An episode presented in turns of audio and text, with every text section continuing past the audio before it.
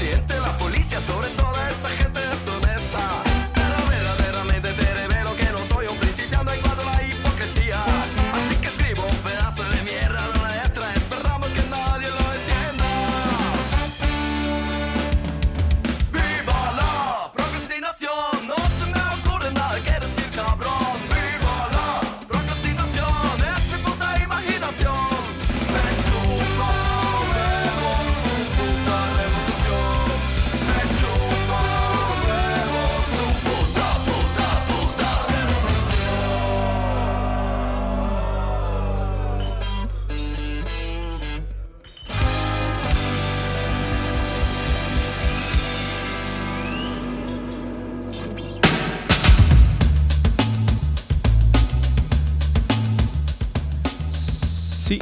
¿cómo andan?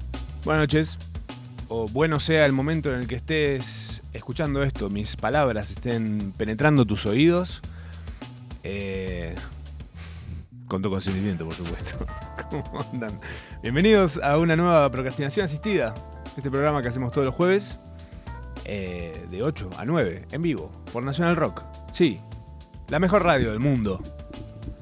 Eh, ya lo dijo Santiago del Moro la radio más conocida del mundo. Re extraño Gran Hermano, lo voy a decir desde ya. Eh, estuve a punto de comprarme unos binoculares para ver un poco la vida de mis vecinos, meterme. Eh, hay unos vecinos que gritan mucho y estoy al tanto de toda la discusión, sé por qué pelean, sé quiénes pelean y sé a qué hora pelean. Imagínate si estaré extrañando Gran Hermano. Todavía no vi gala de eliminación en lo de los vecinos, pero en cualquier momento me parece que alguien abandona la casa. Espero sea Alfa. Alfa vivía, ¿te imaginas a la vuelta de mi casa? Sería buenísimo. Bueno, bienvenidos todos a los que no tienen idea de qué estoy hablando, no importa, porque no vamos a hablar de ganar, hermano. Pero sí vamos a hablar de un montón de cosas que he estado viendo, buscando, encontrando, procrastinando esta semana. En vez de estar trabajando y haciendo lo que tengo que hacer, tengo un montón de pendientes, un montón de cosas que hacer en mi vida. Eh, responsabilidades. No las hice por procrastinar. Pero dicen, ah, qué responsable. No, porque convertí esa irresponsabilidad en un programa de radio, que lo estás escuchando vos ahora. Increíble. He convertido el agua en vino y la procrastinación en contenido. ¿Se compara con Jesucristo? Tal vez. Bueno, mi familia era musulmana, así que puedo hacer todos los chistes que quiera y más hasta las 9 de la noche. Espero te gusten y si te ofenden, bienvenido seas a cagarme a trompadas a la salida de la 100. Cuando yo salgo de ahí me pongo me saco la máscara y soy Ay, no se me ocurre un conductor de la 100, si no hubiese sido muy bueno fluir en esa. Sorry, mala mía, no me vengan a cagar a piñas. Eh, lo que voy a hacer a cambio de quizás haber ofendido a la gente que banca a morir a Jesucristo a rajatabla, que no deja que nadie haga chistes. Pero si Jesucristo, Dios, quien sea que esté del otro lado, me ha convertido en quien soy, ha permitido que yo exista. De millones de espermatozoides en un óvulo, llegué yo. No tiene sentido que esto esté bien, ¿no? Hacer un poco de chistes, un poco de humor, chascarrillos, cositas, jajaja. Bueno, bienvenidos sean a esta procrastinación. Hoy eh, traigo un par de cosas, traigo series, vamos a hablar un poco de Beef, vamos a hablar un poco de Succession, vamos a hablar del disco nuevo de Miranda, también porque no todo es estar frente a la tele, ¿eh? Un poco, salí, hace, no sé, otra cosa, juntate a comer un pastel de papa. Esta semana comí el mejor, es mi plato favorito, mi comida favorita del mundo quizás. Y hoy comí la mejor versión que venía siendo hasta ahora eh, la de mi hermana. Fue destronada eh, con creces. Sí.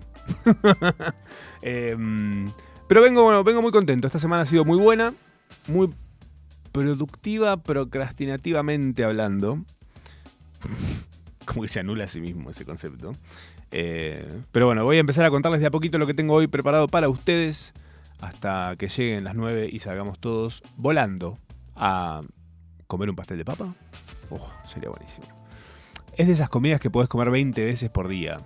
Yo puedo desayunar un pastel de papa, no tengo problema. Si es bueno, ¿no? Obviamente. Si es excelente como el que comí esta semana. Pero bueno, eh, no se puede toda la vida, chicos. Hay que aprender.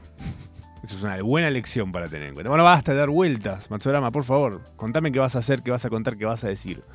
Vi una serie. No la terminé de ver todavía, ¿eh?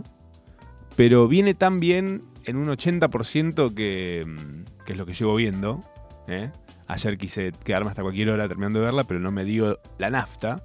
Eh, pero bueno, seguramente la termine mañana. Nada. Beef. Beef como bife en inglés, pero de Netflix. Eh, es una serie de 10 capítulos. Entre 10 y 40 minutos. No, 10. que Entre 30 y 40 minutos cada capítulo. Bastante cortita para lo que suelen venir siendo las series últimamente.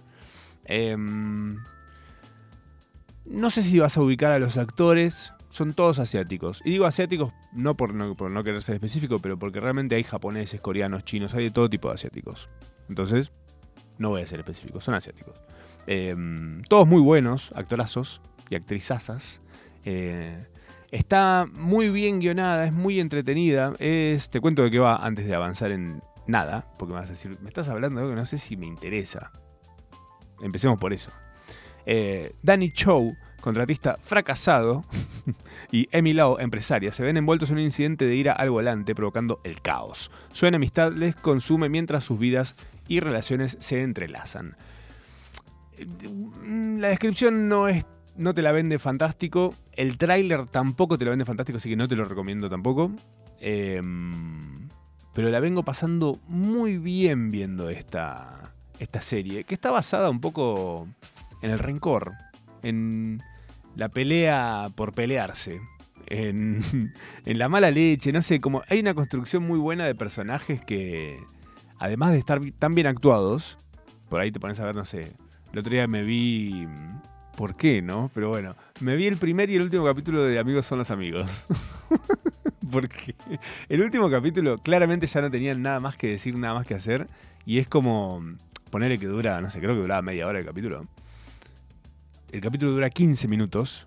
Y el 15 minutos restantes están brindando y eh, poniendo un compilado de escenas con la canción de Friends, Friends Will Be Friends de Queen. no va a ningún lado. Pero bueno, se ve que ya estaba, ya tipo, listo. Era más para un bonus de YouTube, pero YouTube estaba lejos de existir todavía. Bueno, viendo eso comparado con las actuaciones de, esta serie, eh, es increíble la diferencia. Son muy creíbles los personajes en esta. Beef se llama. Y beef es porque así se le dice cuando, por ejemplo, dos personas se pelean, tienen beef. Es una expresión, es un anglicismo que hemos adoptado, tal vez. Sí, supone que sí, está ahí dando vueltas. Mucha gente ya lo usa. Los jóvenes lo usan cuando hay beef. Hubo beef entre esta muchacha mm, feminista que escribe libros y este, esta pelada que tiene un programa los lunes. Eh, eso es un beef, por ejemplo, para que entiendas de dónde viene la expresión. Eh, cuando se tiene beef o no se tiene beef. Eh, a favor de esta um, serie, beef, está detrás de ella la productora A24, no el canal. No confundamos, hay una gran diferencia. Pero A24 tiene. Te cuento más o menos qué cosas tiene, por ahí te suena alguna. Ganó el Oscar a mejor película todo a la vez en todas partes. También este, están detrás de La Ballena, la película de Brendan Fraser. Esa que si no lloraste demanda el cine, probablemente. Eh, X, que me la recomendó Noelia Custodio esta semana eh, y la quiero ver, pero me dijo que me va a parecer espectacular. La veré, creo que está en Amazon Prime o en Piratalandia. Sola de 2020, eh, que también me la recomendaron mucho y nunca la vi. Si te interesa, mírala. Diamantes en Bruto de 2019 con Adam Sandler, peliculón. El Faro, una en blanco y negro con el nuevo Batman y con eh, William Dafoe. Eh, rarísima. No, no les prometo que les encante, pero al que le guste le va a encantar. Es como el mate amargo. Esa película es un mate amargo. Ah, ay, cómo les va a costar que no les guste ahora que les dije esto, a los que les encanta decir que el mate es amargo, si no, no. bueno, también está bajo el, el, paraguas de esta productora, está Midsommar y Hereditary. Hereditary me gustó. Es de Ari Aster, que ahora está por estrenar mañana. Estrena una película que se llama Boys Afraid, Bo tiene miedo. Rarísimo que estrene mañana y acá en Argentina recién va a llegar el primero de junio. Falta una banda. O sea, ¿sabes, ¿sabes lo que se va a piratear esa película antes de que toque las salas? Es impresionante. Em, Midsommar Hereditary son también de A24. Moonlight, ganadora del Oscar a Mejor Película, cuando estuvieron a punto de dársela a La La Land. No sé si se acuerdan de eso, ese furcio. Que después, muy rápido, ni lento ni perezoso, Jay-Z sacó un video de una canción que se llama Moonlight. Que el video es espectacular. Si lo pueden ver, véanlo. Que es todo un sketch un- una escena, un, un- skit, se dice, de Friends, ubican la serie, ¿eh? Friends, pero con todos actores negros. Eh, es, es un loco, está buenísimo, está muy, muy, muy bien pensado. La canción suena al final del video, pero es justamente el chiste va por ese lado. La La Land, Moonlight, etc. Eh, también hicieron Ex Máquina, quizás una de mis películas favoritas. Ex Máquina, una película que con dos mangos eh, y un buen guion bien sólido lograron hacer algo súper entretenido, medio futurista, medio locochón. En los noventas, una película de... Ay, ¿cómo se llama este? Eh, Jonah Hill. ¿Ubican? Jonah Hill, el de Superbad. que después la traducción creo que es super cool. Hay- es como que la traducción no es una traducción, es como que... Pero ponele, no sé, amigos locos o papá se volvió loco, no sé, esas cosas que le ponen siempre. Eh, Jonah Hill hizo esta película en el 2018, eh, que se llama En los noventas, que es una de esas películas en las que no pasa tanto, no es los Goonies, pero es como medio moderna y si viviste un poco esa época siendo joven, probablemente te toque por algún lado, te parezca que tiene como una, una nostalgia linda. Eh, para mí vibra en el mismo lugar que está Licorice Pizza. ¿Ubicas? ¿No lo viste? Bueno, no no tampoco todos vimos todo, ¿no? Pero está buena. También es de esas pelis trancas, como Frances Ha. Ah, viste, un montón de películas. Bueno, son todas esas que son pelis chill. Como para ver tranqui ahí. Si te quedas dormido no pasa nada. Eh, y también hicieron, ojo, no, no solo hacen ficción, hacen documentales. Hicieron Amy, el documental de 2015 de Amy Winehouse, que es el que nos hizo a todos terminar odiando fuerte al, al padre de Amy Winehouse. eh, como si fuéramos a hacer algo, ¿no? Al respecto. Ya está muerta, chicos. Ya es tarde para que nos indignemos. Pero bueno, eh, esta película habla un poco de... Esta película, esta serie, Beef, estamos hablando. Habla un poco de venganza, que es algo muy entretenido de ver en la ficción siempre. Si está bien llevado, mejor. Es increíble cómo se van enredando los personajes que de repente decís... No, por ejemplo, en, el, en la captura de Netflix, de cuando vos te metes a la serie para darle play, hay una imagen que decís, ¿esto es un spoiler? ¿Esto me están cagando algo que va a pasar muy adelante en la serie, tal vez? Eh, y después cuando pasa, decís, ah, mira, mira qué rebuscada que es, que esto no tiene nada, o sea, no hay forma de que...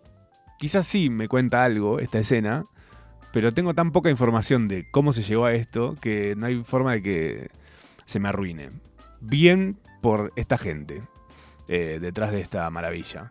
Sony, que es el creador de esta serie, eh, Lee Song-jin, Sony le dicen los amigos, no estoy jodiendo, no es chacotera, como decía Machito Ponce.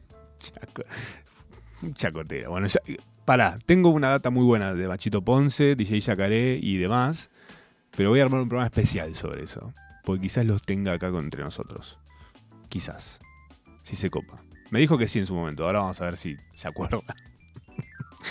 ahora me van a poner a gozar. Em, Sony, el creador de esta serie, Beef, contó mm, que se inspiró en los personajes de Los Sopranos.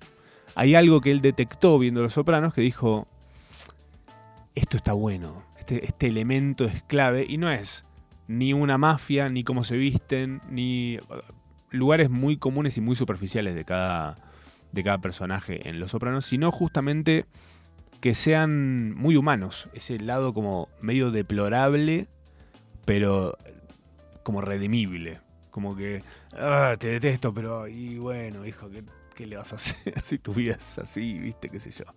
Em, entonces te hace medio odiarlos, pero a la vez también empatizas un poco. Decís, sí, ¿cuán mejor persona soy yo que, esta que este personaje que estoy viendo en la serie?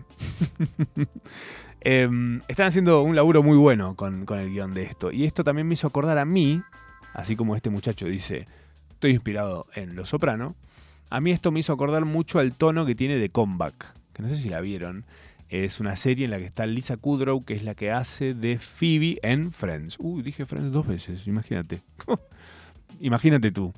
Em, The Comeback es una serie espectacular que yo caí a esa serie porque estaba viendo una vez una entrevista que le hacían a Lisa Kudrow y le decían, ¿te joden mucho con que vuelva Friends? Y ella dijo, no, la verdad me joden más con que vuelva The Comeback. Y yo dije, ¿de qué está hablando esta ridícula? Y... mm, estaba borracho, perdón. Pero mm, fui a ver de qué, de qué estaba hablando y me encuentro con que era una serie y cuando la empecé a ver dije, ah, ahora entiendo. Es excelente. Te cuento más o menos de qué trata por si te interesa llegar a verla. Eh, es más una comedia. Quizás Beef es más... tiene comedia, tiene bastante comedia, pero es bastante más drama, supongo yo. Es muy oscura, pero The Comeback tiene mucho más de comedia. The Comeback es una serie que sigue a Valerie Cherish, que es Lisa Kudrow, eh, que sería una veterana actriz de sitcom clase B, o sea, sitcom medio chotonga, eh, que se volvió famosa en el, el exitosísimo programa I Am It. Es como decir, ella fue famosa en los 90, muy muy famosa en una sitcom que le fue muy muy bien, que es un paralelismo bastante cercano a Lisa Kudrow. Eh, y ella ahora en 2005 hace de la tía Sassy en una nueva sitcom medio juvenil que se llama Room and Board. eh, no board tipo reboard, sino bored, como de aburrido. Eh, y cuentan mediante un reality, porque están en el boom de los realities, hacen un reality de cómo ella vuelve a la tele. Eh, el tema es que ella está como no queriendo quedar como una actriz que está de vuelta o que envejeció. eh, entonces eh, es una lucha medio interna en donde de repente tenés mucha lástima por ella, sentís mucha lástima por ella y a la vez también es una basura de persona ella. Entonces es re difícil de definir qué vas a sentir. Que a veces vos ves una serie y decís, listo, al- a Niles lo quiero, a Cece la odio, a la niñera la amo, a la abuela Jetta la adoro, a- no sé, Maggie me da igual, no tiene sabor a nada. eh, cosas que te pasan viendo una serie generalmente es como muy, ok, esto va a ser así para siempre, toda la serie, de que empieza a que termina. En estos casos es como un poquito más complejo, te vas a variar donde pones las fichitas. Y eso por ahí está, bueno, a mí me parece que está piola. Sony, el creador de Beef, eh, dijo que es una antología limitada. O sea, son 10 capítulos, no pidan más, no jodamos más, esta historia termina acá. Contamos lo que teníamos que contar, no van a ser 70 temporadas de 900 capítulos con 40.000 cruces con otras series, no. Lo que también celebro, podemos parar de, de estirar. Eh, se lo digo al Mandalorian, que está muy al borde de pegar una estirada tan estirada. Ya hubo un capítulo ahí que no tuvo sentido. Terminó la temporada, ¿eh? Ya, pueden verla. Para los que estaban esperando que termine. Ya vamos a hablar de eso. Y de Succession. Eh, Su- Succession, Succession, bueno, no sé. Eh, bueno, cuestión que dijo, se termina acá, capítulo 10, se acaba, chau chau, se acaba Beef. Pero, si a la gente le gustó muchísimo y Netflix quiere, hay más, hay muchas ideas, dijo. que me encantó porque dije, este chabón, qué, ri- qué rica la guita, qué buena guita, qué buena guita. Acá Aldana pregunta, che, ¿se puede ver Mandalorian sin haber visto la saga de Star Wars? Sí. Es más, celebro que lo hayan despegado tanto a, mm, al Mandalorian de Star Wars, como la historia de Star Wars principal, que es la saga Skywalker. Eh, para mí no envejeció fantástico, ¿qué que te diga? Todo bien, con la nostalgia y quererlos y toda esa vida que hemos vivido de muy chicos algunos, pero gente que llega ahora a esta fiesta llena de marionetas medio enclenques, eh, que también la siento muy estirada la saga Skywalker, que te diga, para mí eran tres películas y ya, no hacía falta ahondar en más, o al menos no en dos trilogías más, es un montón. Pero eh, Mandalorian lo que tiene es que tranquilamente podría funcionar independiente a Star Wars. Podría no tener nada que ver. Eh, está muy bien planteada como algo aislado. Eh, si bien está articulado al universo Star Wars, no hace falta. Quizás te pierdas un par de referencias, un par de chistes servidos para el que viene hace cuarenta y pico de años viendo estas cosas. Eh, un Boba Fett. Bueno, ahí tenés un Boba Fett. Meteme una- un Arturito nuevo. Bueno, ahí está el Arturito. Meteme un. Bueno, ahí está. Y así van apareciendo como guiñitos, cositas, para que se sientan en casa, ¿viste? ¿Qué sé yo? Es lindo. Más algo que funciona así de bien. Esta para mí está muy buena y quizás de mis cosas favoritas de- del universo Star Wars junto a, a Rogue One, que es un peliculón de los mejores. Y no creo que necesites tampoco para ver esa, tampoco creo que necesites eh, ver Star Wars. Me parece que se explica solo. Además, ya sabes lo que tenés que saber. Son, siento que son cosas que ya nacemos sabiendo. Están genéticamente incluidos en nosotros. Los datos que tenés que tener. Que es que hay dos que son hermanos, que hay uno que es el papá. Fin. Más o menos es eso. Star Wars podría haberse llamado La saga Papá se volvió loco. Fin. Casi todas las películas se pueden llamar Papá se volvió loco. Podemos hacer una lista si quieren. Pero generalmente es eso. Em, hablando de Papá se volvió loco. No tiene nada que ver, mentira. Eh, Power Rangers ayer, hoy y siempre. Un especial que hizo Netflix. ¿Cómo les sobra plata a Netflix? Lo digo porque tengo fundamentos. Porque vi estos 55 minutos que de sensación térmica tuvieron dos horas. En un momento miré y dije, ¿cuánto dura esto que estoy viendo? Iba por la mitad y sentí que ya iba más de una hora y pico. Dije, es la lista de Schindler esto. Eh, se me hizo mm, eterna, realmente, se me hizo Eternals. Hizo- yo fui muy fan de Power Rangers, soy aún muy fan de Power Rangers. eh, me encantan, fueron un montón para mí cuando yo era chico. Eh, jamás olvidaré el día que al hijo de una amiga de mi mamá le dije, vamos a jugar a los Power Rangers y luchemos contra un monstruo. Y me dijo, ¿para qué? Y yo no pude creer que me dijera eso. ¿Ok? Es el día de hoy que sigo tan sorpresa como todos ustedes. ¿Cómo vas a hacer? ¿Qué clase de niño pregunta para qué vamos a luchar contra un monstruo? Para saber el puto mundo, maestro. ¿Qué te pasa? ¿O tiras papel en la calle cuando vas? ¿Eh? ¿La bolsa de ¿eh? colilla de pucho la tirás en la calle? Seguro. Mira, no, no me vas ni pensar. Eh, bueno, esta película es un especial para conmemorar los 30 años de Mighty, Morphin Power Rangers. Me acuerdo, ay, pobre mi madre, le mando un beso.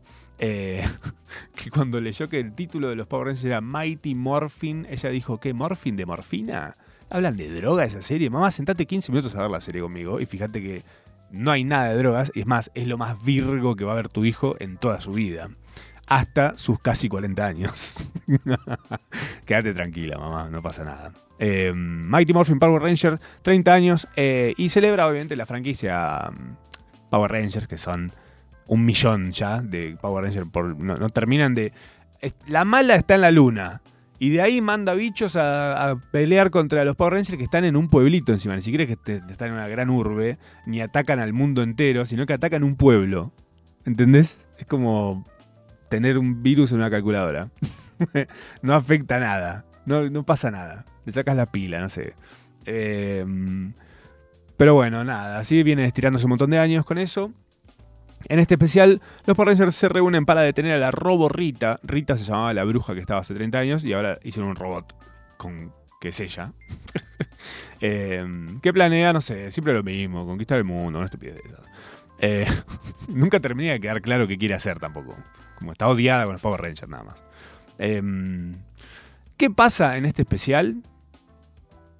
Hay una redención del Power Ranger azul.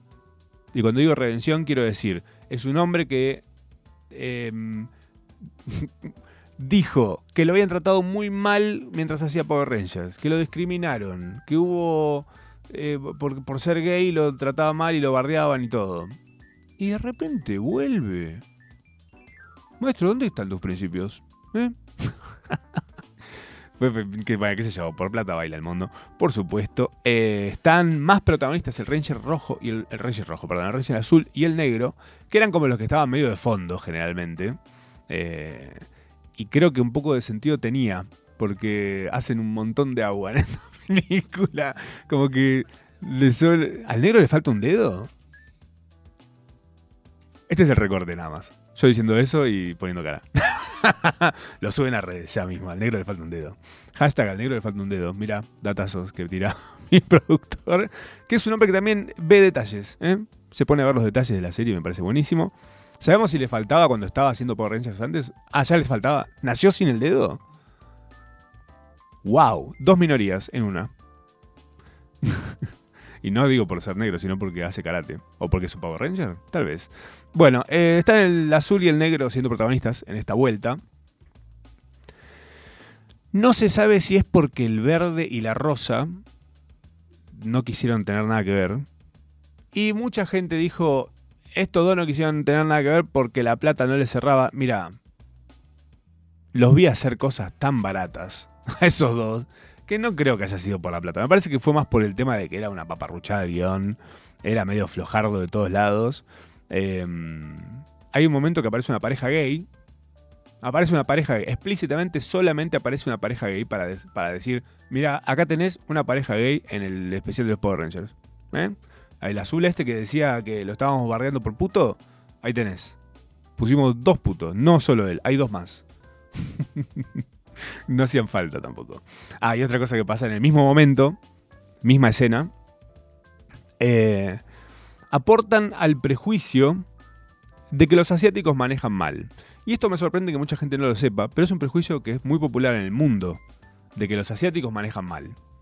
Eh, y creo que vale doble porque ponen a la chica que es la heredera de la Ranger amarilla, porque murió la Ranger amarilla, y en la vida real la actriz murió también. Si vos googleás cómo murió, te dice que murió en un accidente automovilístico muy aparatoso. ¿Hay algo de mm, racismo? Porque están enfatizando de que es aparatoso porque ella era china. no sé. Pero bueno, los asiáticos manejan mal, dice internet, búscalo, te va a aparecer por todos lados y seguramente te va a sorprender. porque hay gente dando, no sé, hasta como ensayos sobre, sobre por qué manejan mal. Increíble.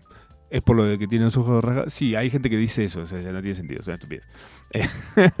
Pero bueno, están en esa. La chica que va a heredar el poder de la Ranger amarilla eh, se lleva puesto unas personas con un auto.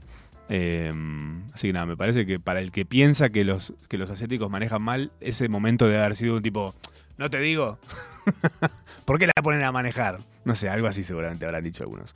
Eh,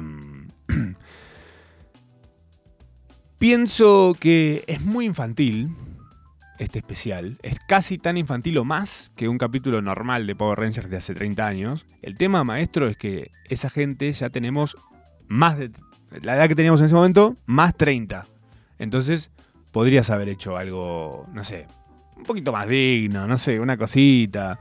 Hasta te digo, me parece que no hacía ni falta una. que, que salgan actuando de Power Rangers. Podían haber. Los sentás ahí charlando un rato. Pasa que si los pones a charlar, el azul se pone a contar que lo discriminaban, el negro que le falta un dedo.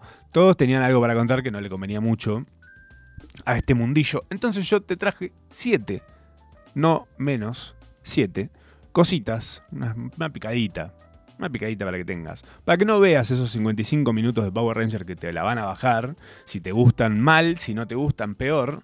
O sea, si no te gustan y tenés a alguien cerca que le gusten, es bueno para que le digas, ¿sabes qué? Veamos esto. Veámoslo. Y lo van a ver y vas a decir, ah, ¿esto te gusta? No, esto es una basura. Bueno, ¿estamos de acuerdo en eso entonces? Sí. ¿Compramos la casa? ¿Qué estaban haciendo? ¿Por qué- ¿En qué basaban eso? Bueno. Tengo siete cosas para contarte de Power Rangers y tengo más cosas para contarte, pero vamos a hacer una pequeña Tanduski, chiquita, cortita, y seguimos. Quédate ahí, no te vayas, no te muevas. O sí, si querés andar y volvé, pero volvé, que te espero, del otro lado de este temazo.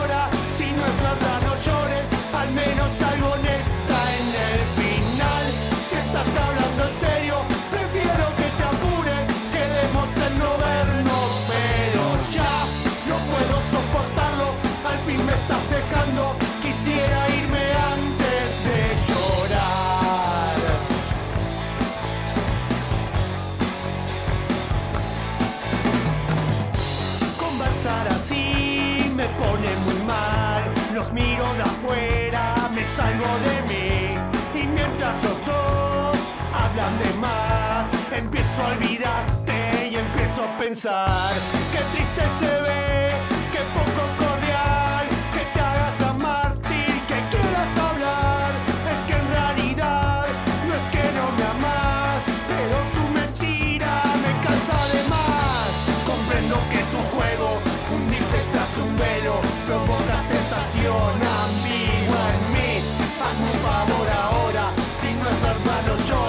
al menos algo honesta en el final. Si estás hablando en serio,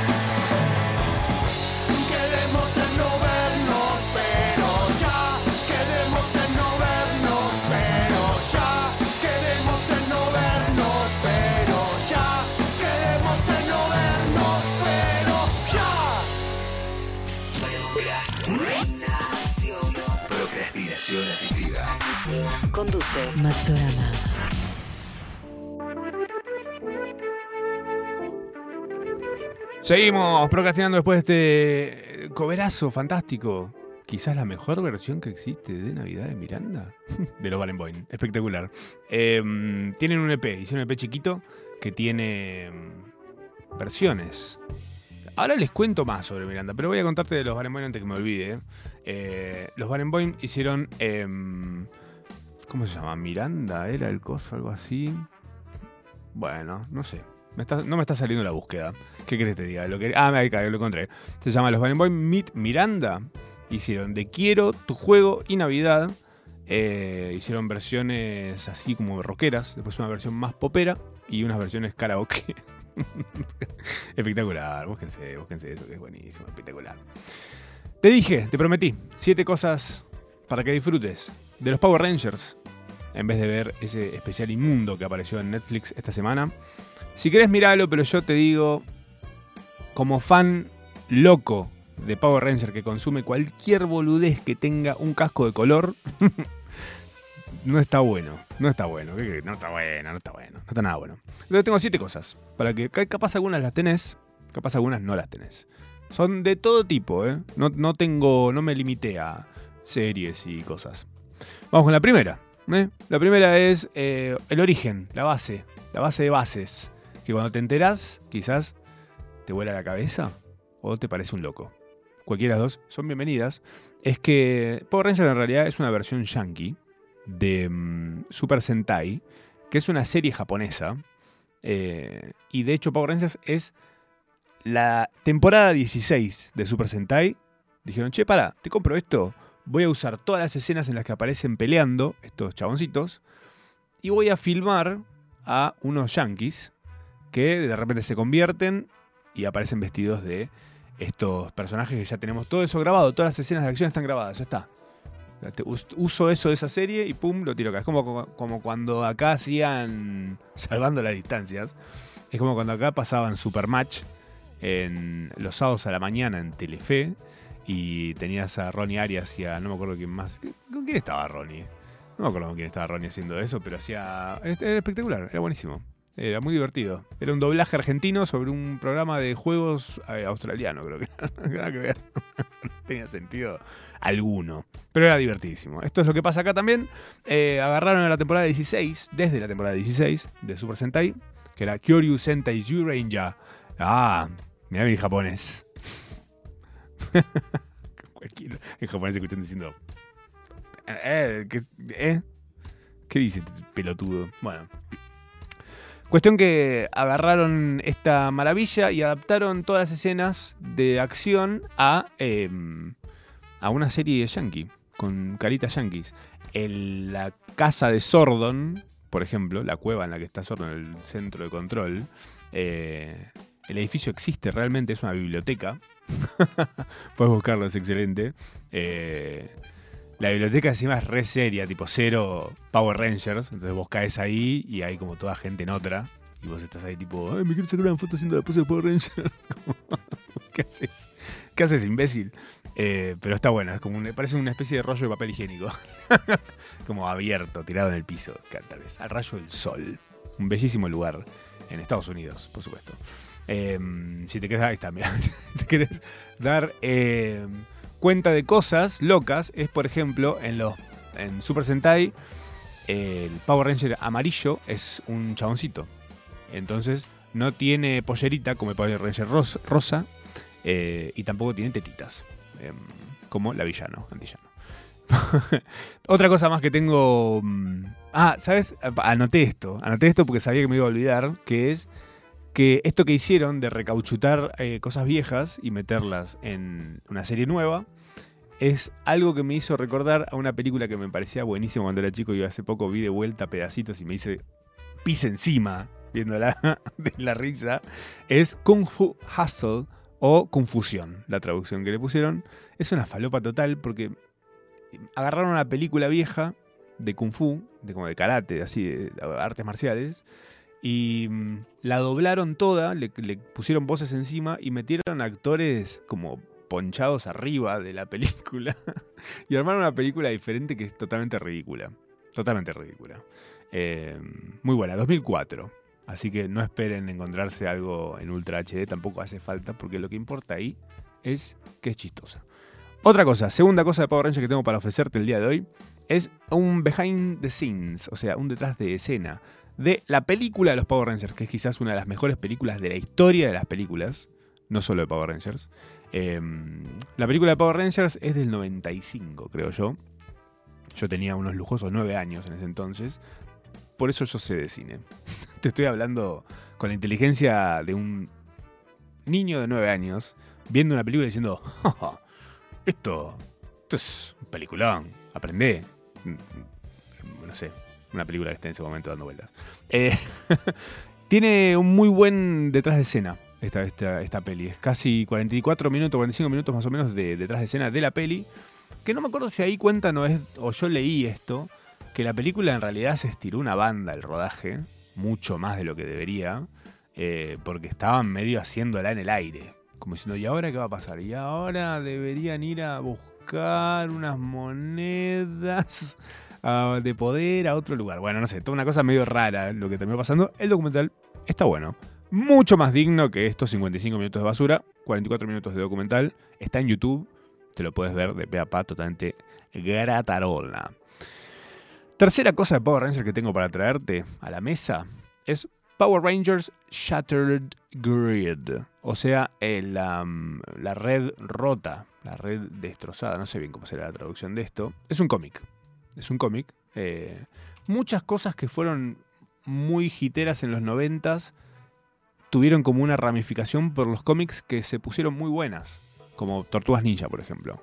Eh, pero Power Rangers, esta, esta opción, cuenta un universo alternativo en el que Tommy Oliver, el Power Ranger verde, que si, no, si, si la vieron y se acuerdan, arrancó. Pobre la gente que está escuchando esto que jamás vio Power Ranger, perdón, hoy no, es para ustedes. Les mando un abrazo fuerte, perdón por esto. Eh, pero bueno, cosas que van pasando. Ahora, ahora seguimos, seguimos con otras cosas, pero rápidamente tiro estas. Eh, Power Ranger verde que de repente aparece como un nuevo Ranger, pero malo, traído por Rita, la mala, eh, la villana. Em, el chabón básicamente lo que hacen en esta toma sería una realidad alternativa. El chabón en vez de quedarse o ponerse del lado de los Power Rangers se queda con Rita em, y se convierte en Lord Dracon.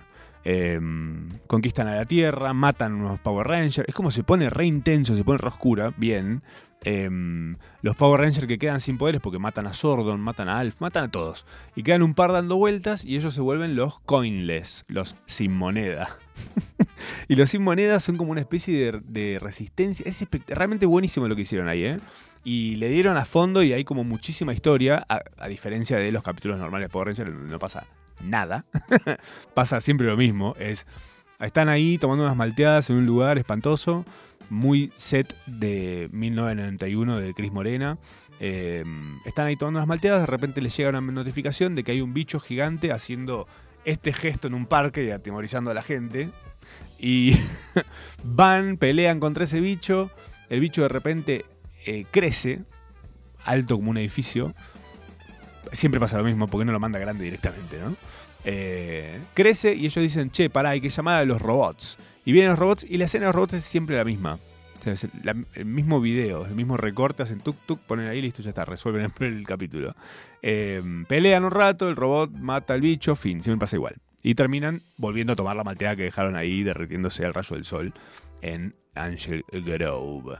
Em, pero bueno, este tipo, Lord Dracon, viene con el poder del el dragón, pero de repente agarra la moneda del Ranger blanco, que en la serie es él, pero después, y deja la moneda verde para agarrar la moneda blanca.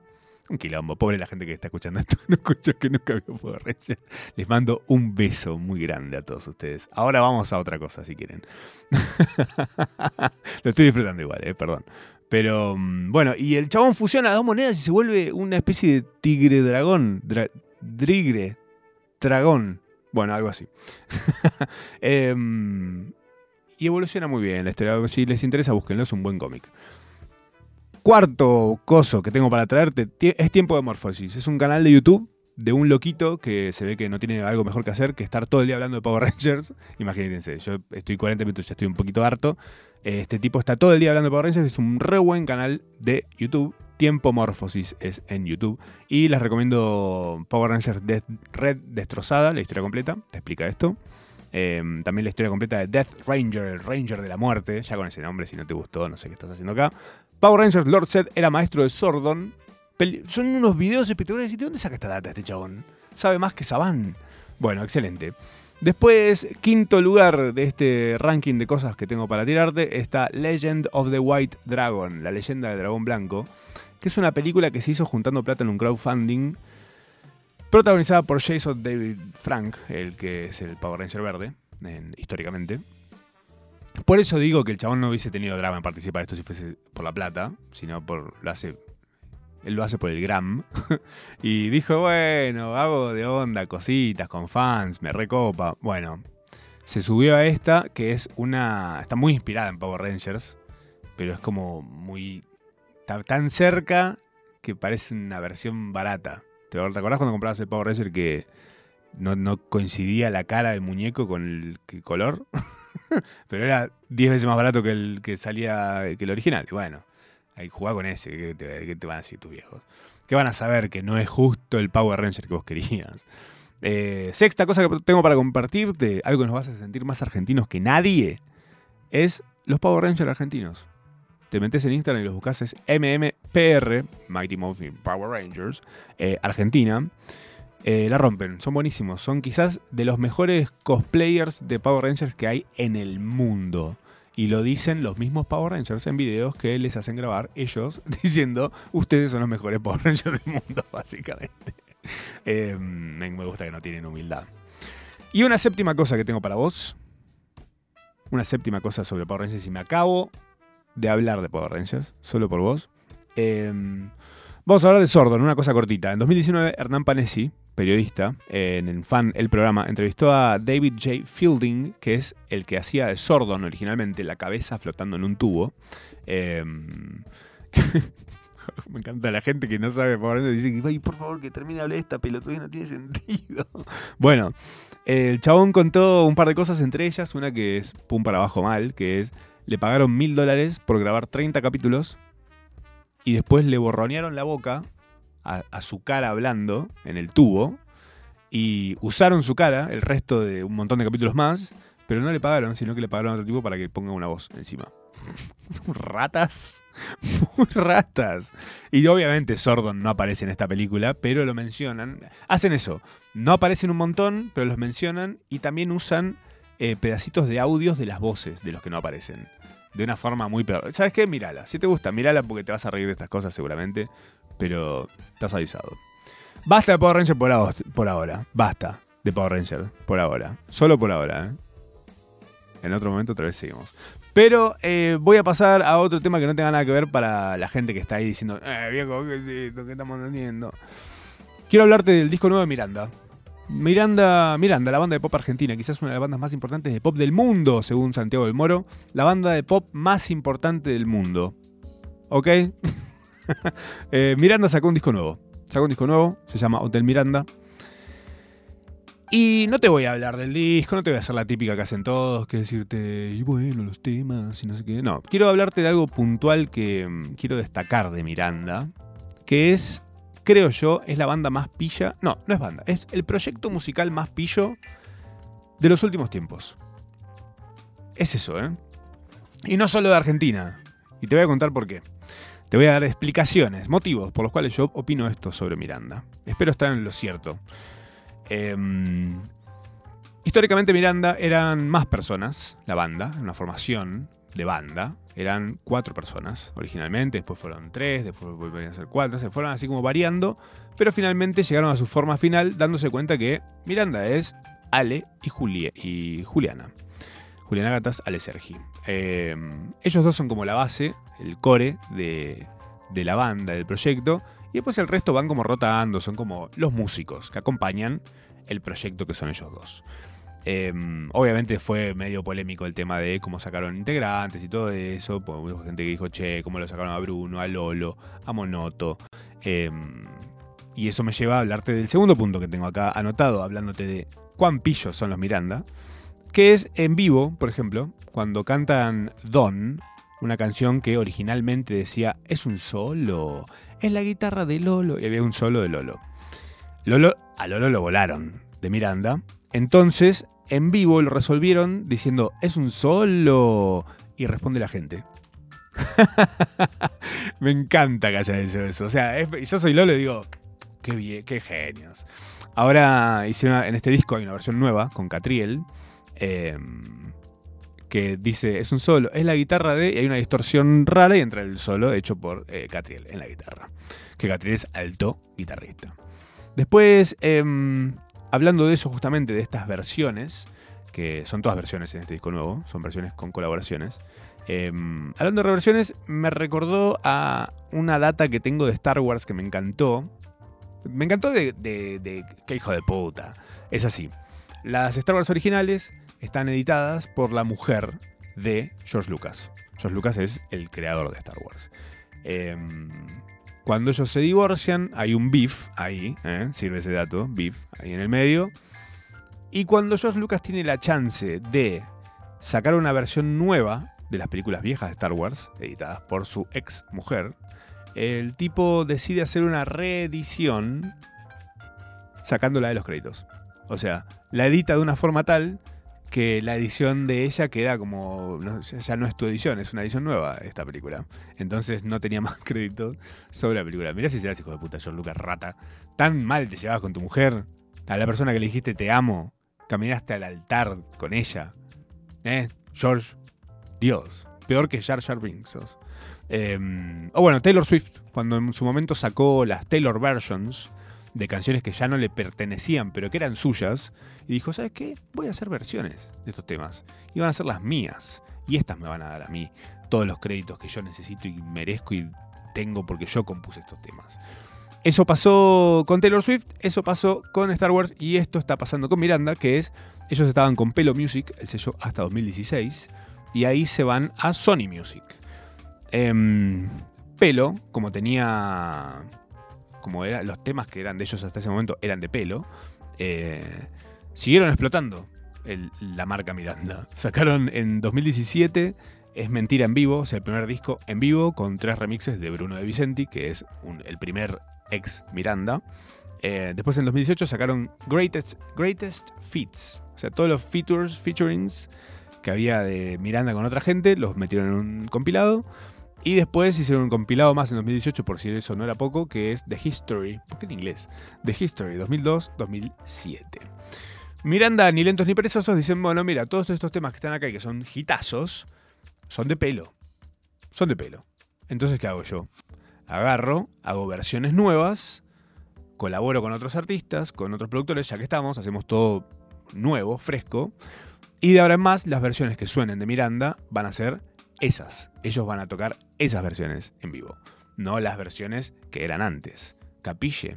Eh, por ejemplo, en este disco, en Hotel Miranda, eh, colaboraron con artistas y productores, como por ejemplo Catriel cantando, Eblay produciendo, Lali cantando, Mauro de Tomaso produciendo, María Becerra y FMK, Big One produciendo, Emilia, Didi Goodman produciendo, con Big One creo que también, Banda Los Chinos y Cachorro López, como están todos ahí, como hicieron como una buena selección de gente de todos los palos, de unos palos así como muy amiguitos en el mundo del pop, del pop argentino.